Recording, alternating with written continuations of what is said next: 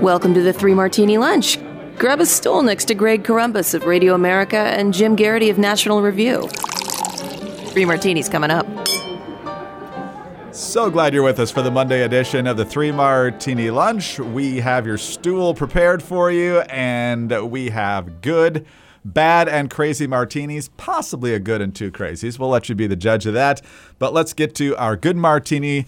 And Jim, we always love to see people with the courage to stand up to their repressive government and demand freedom. We talked a lot about our respect for the people of Hong Kong, our frustration that look, the United States and others didn't do much other than issue a few statements as the Chinese just stamped out uh, freedom in Hong Kong. Uh, now the issue is rising again in Cuba. Um, the people took to the streets in numerous cities, large groups of people. The media say hundreds. In most cases, I think it was certainly at least thousands and screaming liberty or libertad in Spanish, uh, freedom, as the New York Times said, in addition to other anti government chants. So, freedom is an anti government chant, which uh, could be a whole discussion in and of itself. But um, the other good news here is that the Biden administration has issued a statement here, and it's actually one we would agree with. You would think, or at least fear perhaps, that given uh, the Obama administration's overtures to Cuba that he would go soft here, but he didn't. The question, of course, will be how serious he is with any follow up statements and policies. But he says, We stand with the Cuban people and their clarion call for freedom and relief from the tragic grip of the pandemic and from the decades of repression and economic suffering to which they have been subjected by Cuba's authoritarian regime. The Cuban people are bravely asserting fundamental and universal rights. Those rights, including the right of peaceful protest and the right to freely determine their own future, must be respected. The United States calls on the Cuban regime to hear their people and serve their needs at this vital moment rather than enriching themselves. And Jim, just like in Hong Kong, the people of Cuba taking to the streets in part with the American flag because we're still the place they look to as an example. I wish everyone in this country would would recognize that too. So, what do you make of what we're seeing in Cuba? First of all, Greg, the first thing that kind of comes to mind is that when you see people waving the American flag in Cuba, all of these protesters, all of these people upset with the regime, they're fed up.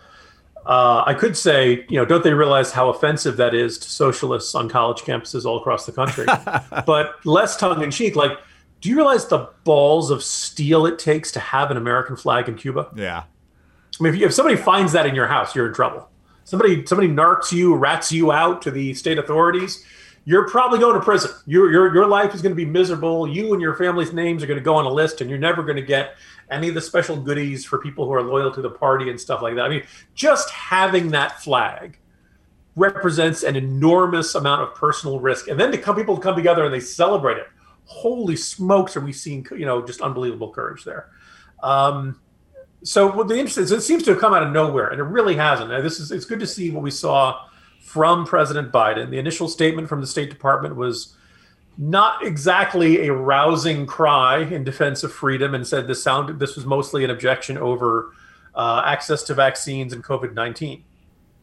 I would not dispute that the uh, spread of COVID 19 to Cuba and the extraordinarily slow pace of distributing vaccines, that's a factor. I, I wouldn't, I wouldn't dispute that part. But I think what we're seeing in today's morning jolt, I kind of tried to walk through. I was like, okay, this seems like it came out of nowhere, but I'll bet it didn't. What's been happening in Cuba under the radar, because American media probably doesn't pay a lot of attention to what's going on in Cuba on a day to day basis, what's been happening that added to this? And I, I, won't go through the whole thing. I'm just going to observe that there's been this growing dissident artist movement called San Isidro movement. Um, they basically had this uh, uh, apparently this this uh, bizarrely popular uh, rap song called Patria y Vida, Fatherland and Life, which is uh, kind of mocking the slogan of Fidel Castro of Patria o Muerte, Fatherland or Death. Um, and I got this huge reaction, and it's you know it's interesting. It's, they describe it as singers sporting gold chains, hoodies, and backwards baseball caps rattle off a long list of grievances about poverty, repression, and misrule before declaring it is over and we are not afraid. That's also kind of a big deal. That's not the sort of thing you're used to hearing. And again, you want to talk about something, you know, whatever you think of rap, these guys are guys worth saluting because by doing this, they're painting a big target on their back and basically saying, I don't care. I'm going to stand up for what I believe in. I've had it, right? Now, the other thing is that you notice that, again, another story didn't get a huge amount of attention, but Raul Castro, who was really getting up there in years, uh, stepped down as head of the regime back in April. And I don't know if what we're seeing now is necessarily a reaction to the fact that the, the guy in charge no longer has the last name Castro. But these things do kind of function in a form of a cult of personality, and they do have a certain amount of. Um, you and I would not find him as particularly charismatic, but the idea of like this rule of fear and this reverence for the family name and all that kind of stuff. Um, and I kind of have this, this, sneaking suspicion that maybe this wouldn't be happening quite the same way if Raul Castro was still in charge. There's a lot of road ahead. We have, do not have a guarantee of a happy ending in this, but I do feel like a couple, like a couple of factors are different now than other times in the past we may have seen protests against the Cuban regime. And the other thing I just kind of throw out here is, Greg, think about all the times in the last, mm, let's say, three, four years, we've heard about what's been nicknamed Havana syndrome, the sheer number of U.S. diplomats over down there working in our embassy down there who have had um, some sort of odd brain injuries. They believe it may be some sort of sonic weapon. Something is causing intense headaches and, in some cases, permanent brain or uh, traumatic brain injuries to people working in our embassy, and they're fairly sure it's a weapon. We think it's the Russians. We're not 100% sure. Um, but this has been going on for a couple years now. And I can't help but figure that's a reason, having seen Barack Obama go down to Cuba and hold hands with Raul Castro and go watch the baseball game and this kind of, hey, we can get along with the Cuban regime uh, approach we saw under Obama, why? So far, knocking on wood, Joe Biden isn't quite taking that uh, uh, that approach. Let's also point out uh, Barack Obama won the state of Florida twice, very narrowly, uh, and Biden did not win the state of, of uh, Florida, not quite as narrowly as Hillary Clinton did. So maybe he's a little more attuned to how Floridians and how Cuban Americans down there feel about all this. Anyway, it's a much better approach to Cuba than we've seen during the Obama years, and are hoping it, it stays in that way. Yeah, it's absolutely fascinating. And of course, the Obama administration, it wasn't just cozying up to Cuba. You know, the people of Iran, of course, uh, launched the, the Green Revolution back there in the early part of the Obama administration. He just pretty much sat on his hands. So, again, good first step from the Biden administration. Hopefully, he doesn't just look the other way when the crackdown happens. And like you said earlier, the crackdown is definitely happening. And um, the courage, the courage of the people taking to the streets with the flag is absolutely amazing. I mean, we sit around wondering, you know, what are people going to think if we like this tweet? Or what if we share this or retweet it? And these people are out there putting their lives and their their future generations of their families on the line by demanding their freedom in the streets. It's uh, absolutely beautiful to watch, and hopefully one day soon it happens.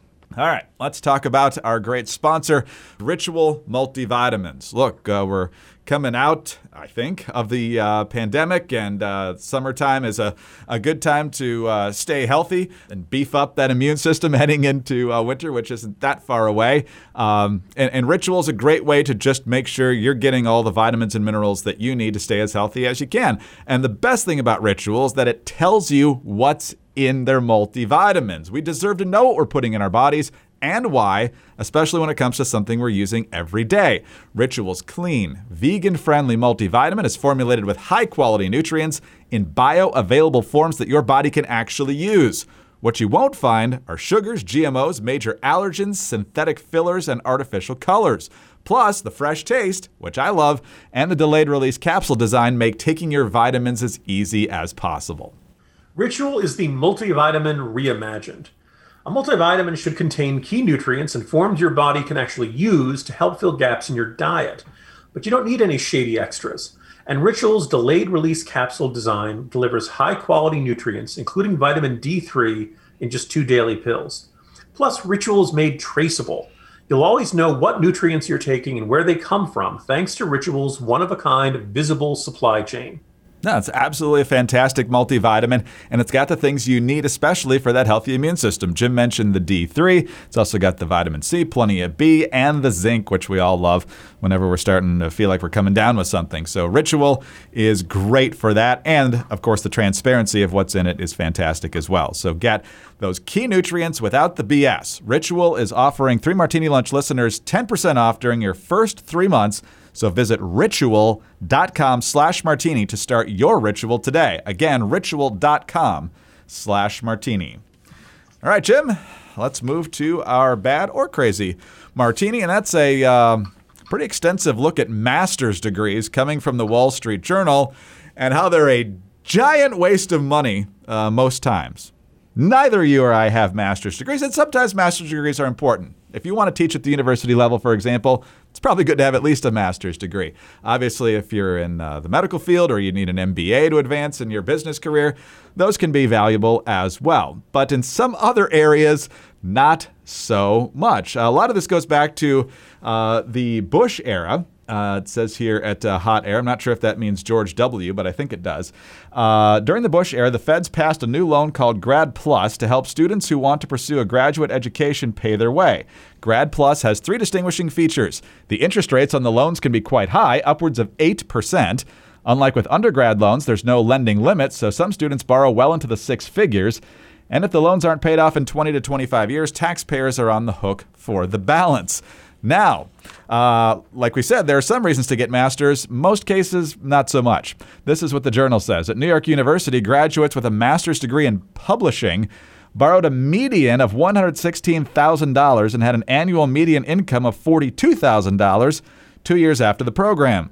The data on recent borrowers also shows that at Northwestern University, half of those who earned degrees in speech language pathology borrowed $148,000 or more, and the graduates had a median income of $60,000 two years later.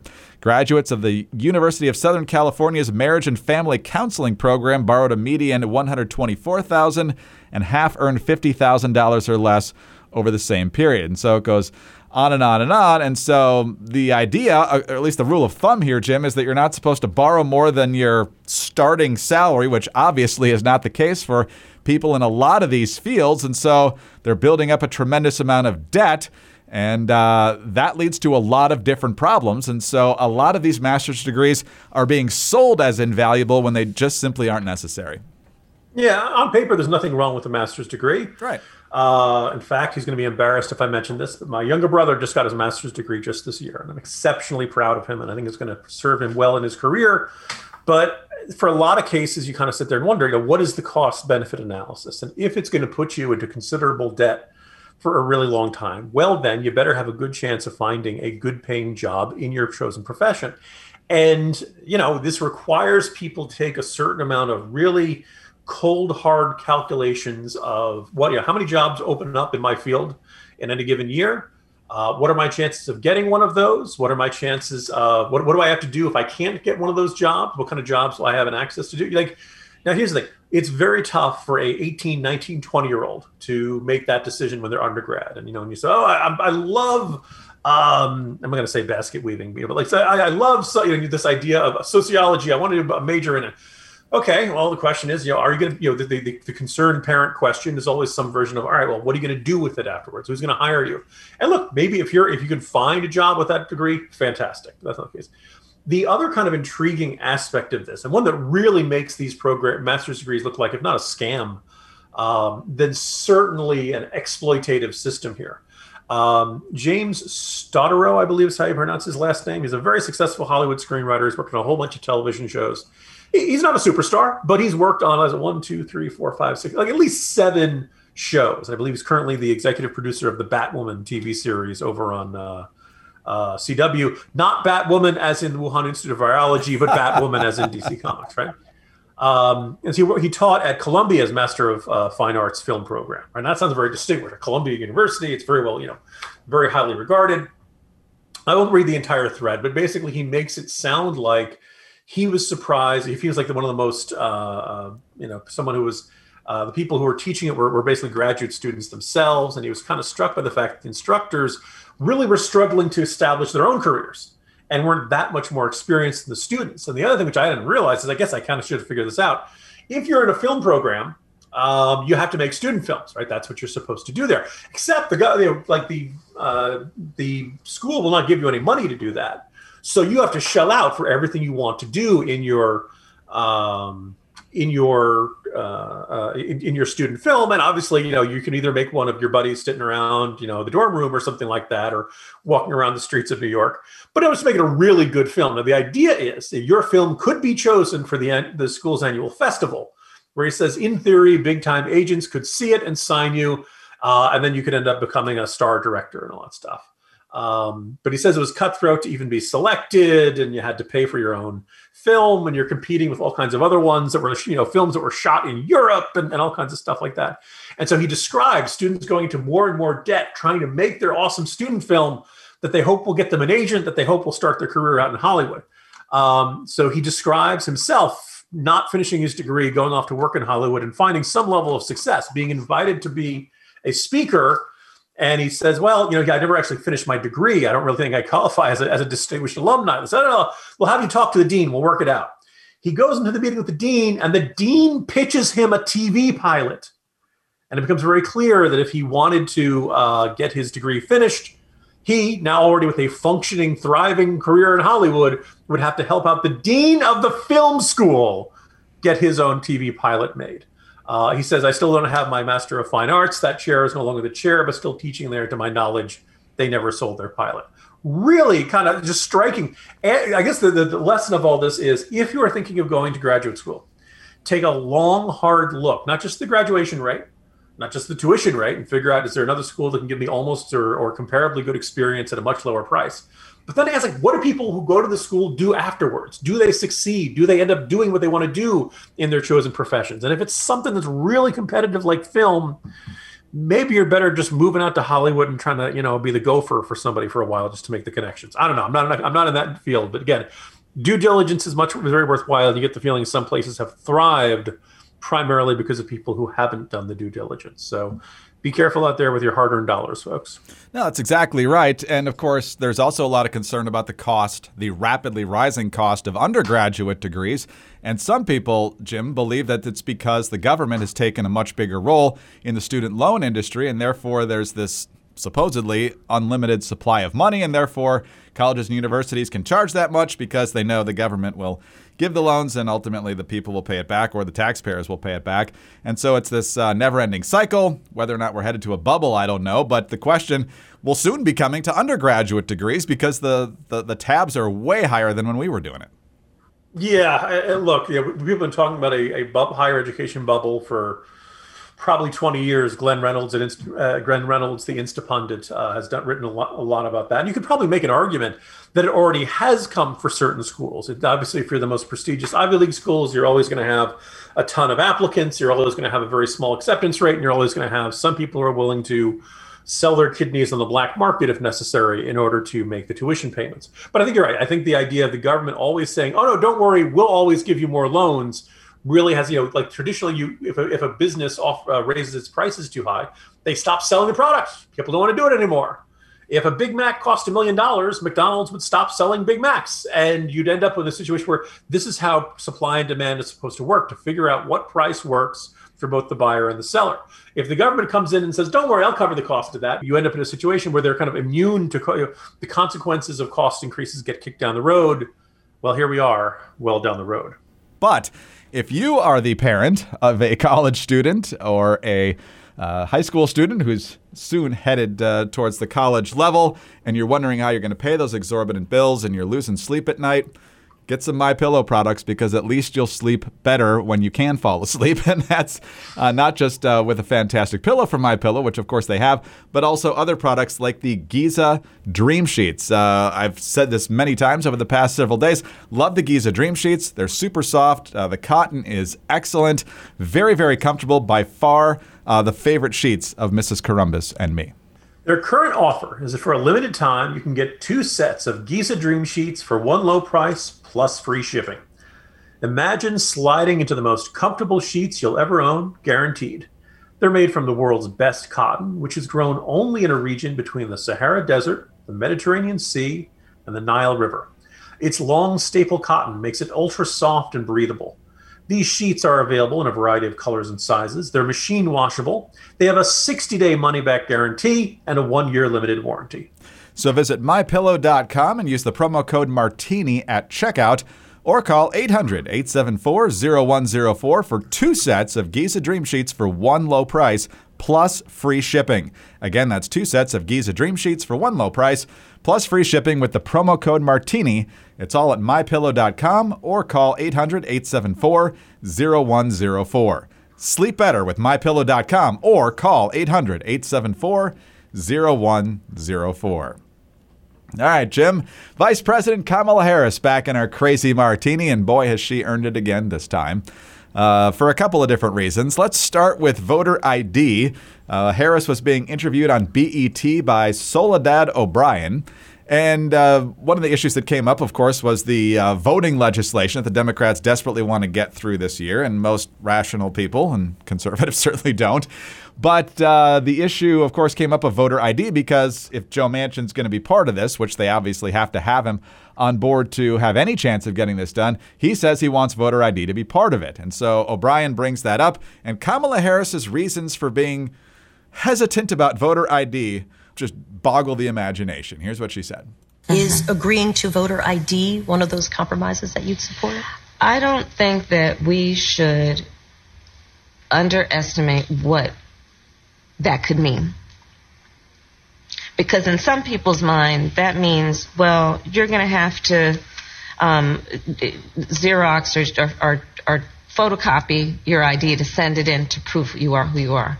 Well, there are a whole lot of people, especially people who live in rural communities, who don't. There's no Kinkos, there's no Office Max near them. People have to understand that when we're talking about voter ID laws, be clear about who you have in mind and what would be required of them to prove who they are. Of course, people have to prove who they are, but not in a way that makes it them it almost impossible for them to prove who they are. Jim, I don't know what photocopying has to do with presenting an ID to vote, but uh, Kamala Harris will come up with some excuse because she's clearly not in favor of voter ID. In this same interview, O'Brien mentioned that uh, Biden has put her in charge of a number of different things, uh, including immigration, uh, broadband access, black maternal mortality, racial inequality, women in the workforce, infrastructure. Uh, and O'Brien says that seems like a lot for one person. And Harris says, yeah, maybe I don't say no enough. And then, of course, she laughed because that's what she does anytime there's an, an awkward question. So, uh, Jim, um, we knew from the presidential campaign that she did not come across as authentic, or at least someone people wanted to vote for. Now that people see her on an almost daily basis, uh, the reviews are not much better. So, uh, based on uh, this fake photocopying concern and the fact that she says she doesn't say no enough, uh, not uh, not building the stock very much here. It is kind of intriguing that uh, at the exact moment that Stacey Abrams and Raphael Warnock and other Democrats have said, okay, we'll give up on voter ID. All right, voter ID, it's reasonable. Manchin put it into his bill, makes sense. Okay, we'll go along with it. That she's actually going to, she's like you know, the, the last person fighting this fight, insisting that, oh, there's something wrong with it. So I went back and I checked. So there was this big study that came out. Um, I think it was the end of May. Came in the Quarterly Journal of Economics. And it was a really detailed look uh, look at data for every election from 2008 to 2018, right? 10 years, right? You add up all the voters in all those years, you end up with 1.6 billion, right? And so they kind of looked at it and say, all right, what does voter ID requirements do when you compare the, the turnout in years where they haven't had strict voter ID requirements and when they do have voter strict voter ID requirements? You know what they found? The laws have no negative effect on registration or turnout overall or for any group defined by race, gender, age, or party affiliation. You know, they speak, then they conclude overall, our findings suggest that efforts to improve elections may be better directed at other reforms. Now, there were a few Democrats who noticed this because they also said that their extensive look they found no significant evidence of voter fraud. Now, you go look at the Heritage Foundation's you know database, you can find plenty of cases. Generally not big. We're talking about three ballots here, four ballots there. Uh, somebody who votes in two states. You know, it's not. We're not talking hundreds of thousands of votes here. This is not evidence the 2020 election was wrongly decided, but it does happen. But this argument of this, this a really in-depth study from the Quarterly Journal of Economics says actually there's really no evidence that you know a voter ID law suppresses the vote or makes people not come out to vote, or there people are afraid of showing ID or or anything like that. So what's interesting is that for the better part of a decade, or however long the voter ID fight has been going on, Democrats have been taking what's a pretty unpopular stand. We've seen the polling indicates that you know, broad, you know, broad majorities, not just of Republicans but also of Independents and Democrats, all think you should be required to stand to uh, show voter ID. Is that Democrats were kind of doing this, you know, taking this position and taking the flack for it for something that really wasn't affecting the turnouts or the registration for votes at all, and thus it wasn't really hurting Democrats. And a whole bunch of us looked at it and said, "Aha, there must be a lot of fraud there. Otherwise, Democrats wouldn't be, you know, taking this stance." Uh, look, not a lot of evidence of fraud, but also interestingly, they're holding a fight that doesn't hurt them at all. That's one of the, believers are. And I think that's why Abrams and Warnock and a bunch of other Democrats were like, wait, why are we doing this? Let's allow voter ID. We're still going to do fine. We're still going to win plenty of elections. We're going to we're going to win the elections we should win. And there's really no evidence that a voter ID law stops Democrats or Democratic leaning voters from coming out to vote. So in that light, look, I welcome the Democrats making some movement on this. But here's Kamala Harris saying, no, no, we can't give an inch on this. We've still got to talk about how ridiculous it is. Uh, and oh, by the way, she's you know she's she says she needs to get better at saying no. Greg, if only she had figured that out before Biden had offered the, the vice presidential nod, huh? Oh, I, that's not where I thought you were going with that. But yes, she should have said no to that, and he never should have offered it to her. But uh, yes, I wish she had said no a few times earlier in her political career, also. But uh, Jim, uh, this is amazing. Uh, photocopiers and Kinkos in rural areas, because you know it's the rural red areas that Kamala Harris is really worried about people having access to the ballot, right? I mean, like you know, look, if she did, yes, great. You know, um, I, I do find it really intriguing that she's. This is not a good issue for Democrats, and yet, so you've, if you've got an issue that's not great, you'd want to like just stay at the broadest generalities. You know, we believe that everyone should be allowed to vote, and we, you know, oppose any efforts to restrict the vote, yada yada yada. But she really gets into the weeds there, and uh, that's again these. In the end, she really doesn't have political instincts you, you'd expect to have at this level in politics, and she hasn't gotten it this this far. It's not a great prospect for her getting it. Uh, uh, and then you know we'll see, we'll see how things shake out. But uh, if you haven't picked it up by now, you're probably not going to pick it up. You know, Herbert Hoover had a chicken in every pot, or he promised one anyway. It didn't really turn out that way. Kamala Harris wants a Kinkos in every county, so that's going to be her, her campaign slogan if she ever becomes a nominee. Uh, hopefully, she won't. Jim, have a great Monday. I'll see you tomorrow. See you tomorrow. Jim Geraghty, National Review. I'm Greg Corombos of Radio America. Thanks for being with us today. Uh, please do subscribe to the Three Martini Lunch podcast if you don't already. Tell your friends about us as well. Uh, we're very grateful for your five star ratings and your kind reviews. Remember to get us on those home devices. All you have to say is play Three Martini Lunch podcast. Have a great day. Don't forget to follow us on Twitter too. He's at Jim Geraghty. I'm at Dateline underscore DC. And please join us again on Tuesday for the next Three Martini Lunch. Hi, it's Dana Loesch, host of The Dana Show. Every day, I'm here to keep you up to speed on the most important stories and info that you need to know in your very busy life. And if you're always on the go and you want to stay connected, just download our daily podcast and take it with you. It's a great way to get up to speed on what you need to know and what legacy media may not be telling you. Visit danaradio.com and click on the podcast link or subscribe at iTunes, Spotify, or wherever you get your favorite podcasts.